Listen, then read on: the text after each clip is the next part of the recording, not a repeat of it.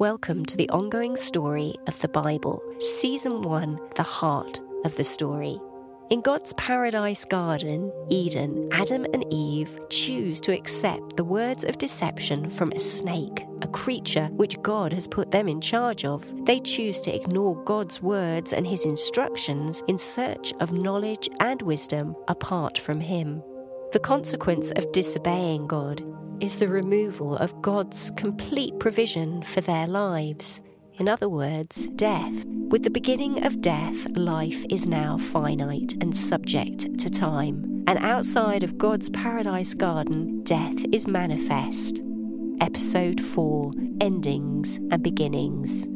The time is somewhere between four thousand and three thousand B C.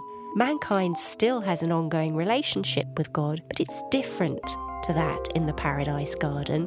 Now their lives are separated from God's complete provision and protection. The first thing Adam and Eve do outside of God's garden is create life, someone like them. The new human life is not in adult form from earth as God had made his first man. Now Adam and Eve join their bodies, their flesh, in marriage. They reproduce life, which grows in and comes from Eve's body. Eve names their first baby a son, Cain, meaning to acquire or possess, and he becomes a farmer, managing the earth. They have a second son, Abel, meaning breath, sun or breathing spirit, and he becomes a shepherd, managing livestock on the earth. The brothers are equal yet different. Their roles are complementary in managing the earth. After some time, Farmer Cain brings God some grain from his harvest as a gift. His brother Abel, though, kills the first lamb born from his sheep as sacrifice and gives the very best parts to God. God is pleased with Abel's gift.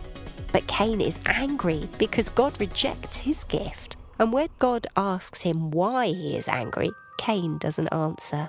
God warns Cain that sin, meaning an act of defiance against God, wants to rule him, and Cain must overcome it. So Cain talks with his brother Abel, but when they are alone in a field, Cain murders his brother. Now God asks Cain what has happened to his brother. God already knows what Cain has done. But Cain responds to God with a question, asking what responsibility he has for his brother. God tells Cain that his brother's blood is crying out to him from the earth. So now God speaks a new declaration over Cain's life, separating him from his original purpose on the earth. God says that the land will no longer produce crops for Cain, and he will have to live as a wanderer on the earth. God exiles Cain from the earth, from the ground, to a land called Nod, meaning wandering. But Cain now has knowledge, experience of evil. He has murdered, and he fears for his own life. So God provides a mark, a sign for Cain, something visible to others so that they will not murder him. Now Adam and Eve have a third son, Seth, meaning appointed, and it is through their third son that the family dynasty in the Bible continues. Already there has been murder on the earth. What else could go wrong? You can read this story in the book of Genesis, meaning beginnings, chapter four. The first Bible story sets the stage, characters, conflict, themes and motives. If you miss the setups, then you'll miss the payoffs. Remember these elements and you'll be able to identify them in other Bible stories. You'll spot patterns when characters face similar conflicts or display the same motives. Once you start to recognise images and character types, then you can look for payoffs and the ultimate resolution.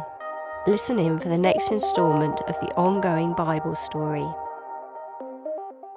These podcasts, called Full Circle, are based on the author's best knowledge at the time of production. They've been created from the Bible texts, commentaries, and historical studies.